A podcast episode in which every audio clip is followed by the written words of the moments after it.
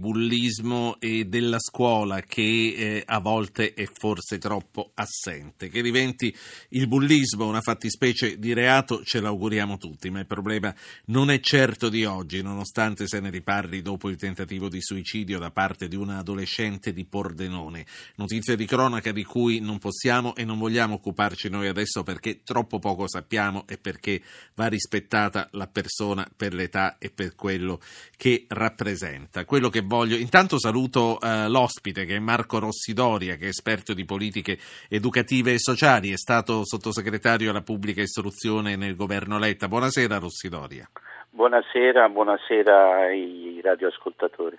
Da piccoli anche noi di una certa età siamo stati tutti vittime o testimoni di piccole e grandi prevaricazioni e da sempre la scuola è stato il teatro principale. Dico che è una cosa che viene da lontano, non certo per giustificarla. Erano, sono e rimangono atti odiosi ad aggravare i quali, eh, maestro Doria, maestro Rossidoria, oggi ci sono anche la comunicazione elettronica, eh, dai telefonini alle chat ai social network. Quello che le voglio chiedere, la scuola, il corpo insegnante, i presidi non possono ogni volta dichiararsi sorpresi di ciò che succede. È possibile che non vedano?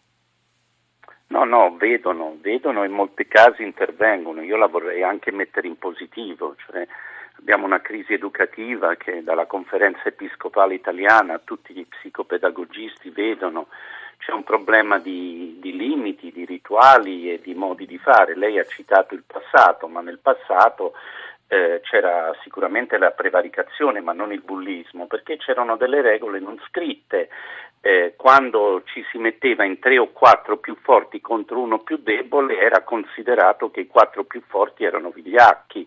Eh, certo che si poteva fare a botte, anch'io ho fatto a botte, ma uno contro uno, altrimenti si era fuori dal rituale, così è in molte società. Adesso diciamo eh, proprio il bullismo, che è quella cosa per cui reiteratamente, molte volte, uno stesso gruppo maggioritario più forte colpisce un più debole, è in aumento perché sono saltati tutti dei, degli impliciti parametri di comportamento nella società in generale e questo piomba un po' dappertutto, anche sui campi sportivi, se per questo dove i ragazzi eh, fanno attività educative di vario genere, ma soprattutto ovviamente nella scuola.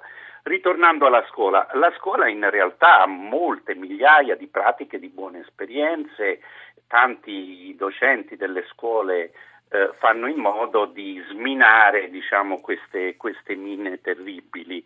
Come fanno? Eh, in vario modo, mettono in cerchio i ragazzi almeno una volta una, alla settimana e fanno emergere i conflitti, osservano con maggiore attenzione perché hanno imparato a farlo, parlano con i genitori e creano un codice, un'alleanza diciamo, tra adulti tra insegnanti e genitori, sì. eccetera, eccetera. Quindi ci sono molte buone pratiche.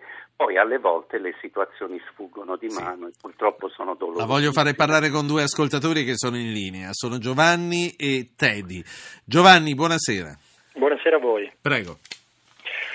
Io credo che si potrebbe eh, estendere il ragionamento anche al cyberbullismo, perché mentre il bullismo è circoscritto nel tempo e nello spazio, comunque ad una microcomunità, purtroppo il cyberbullismo, eh, essendo disperso su delle dimensioni di rete, per cui eh, attraverso WhatsApp, attraverso Facebook o altri strumenti che non sto a citare, sì.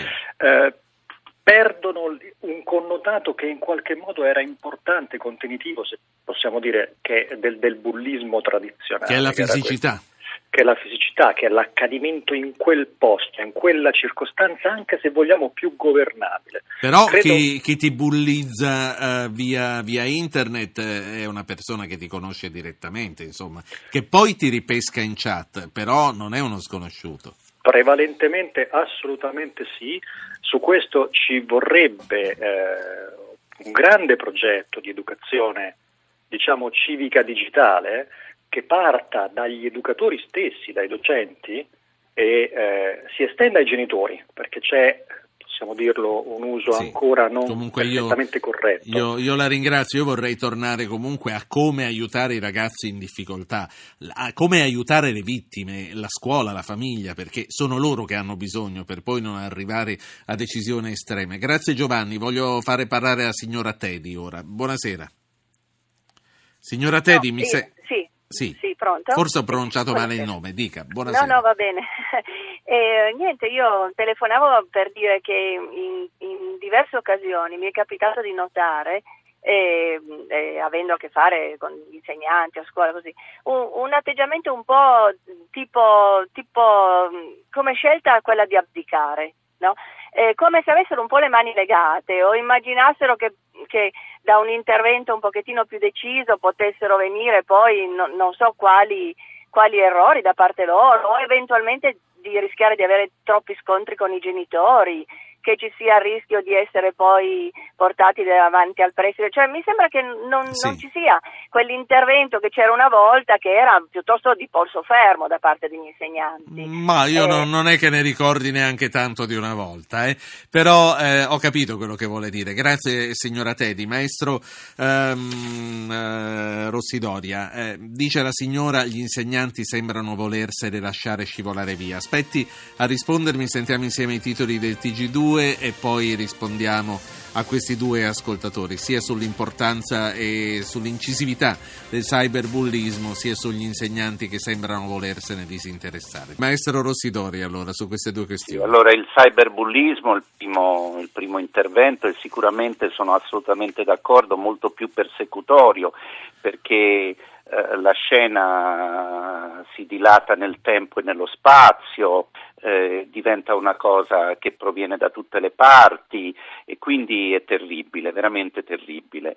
Eh, educare a questa cosa, ma sicuramente diciamo, gli insegnanti italiani hanno in media più di 50 anni, eh, non sono nativi digitali, devono capire le cose buone, le cose non buone che attraverso la rete fanno parte della vita quotidiana quasi costante dei ragazzi e quindi certo ci vuole un, una sì. grande iniziativa educativa su questo.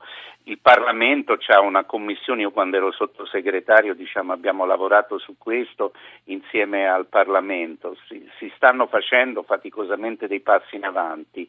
Eh, quindi io sono d'accordo che ci vuole un'iniziativa più forte. I docenti sì, voglio dire, ma qui nessuno mette mh, mm, i limiti in generale nella società e poi i limiti li devono mettere solo i docenti.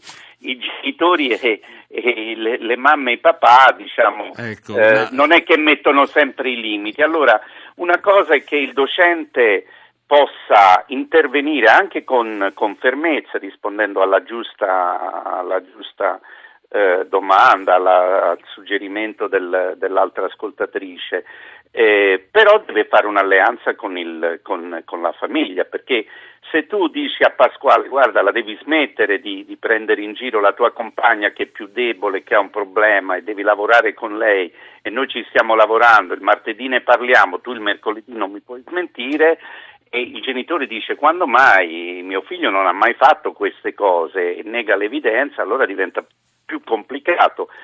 E, e, quindi diciamo c'è un grande dibattito educativo sul, sulla questione del limite Senta, in questo paese. Che... Il, tempo, il, tempo, mi vola via, ma ho ancora un minuto e mezzo. Le vorrei chiedere se la recente riforma sulla scuola se ne è occupata, se ha individuato delle figure a fuoco per affrontare queste cose. E, um, uno psicologo a scuola ci starebbe bene o no?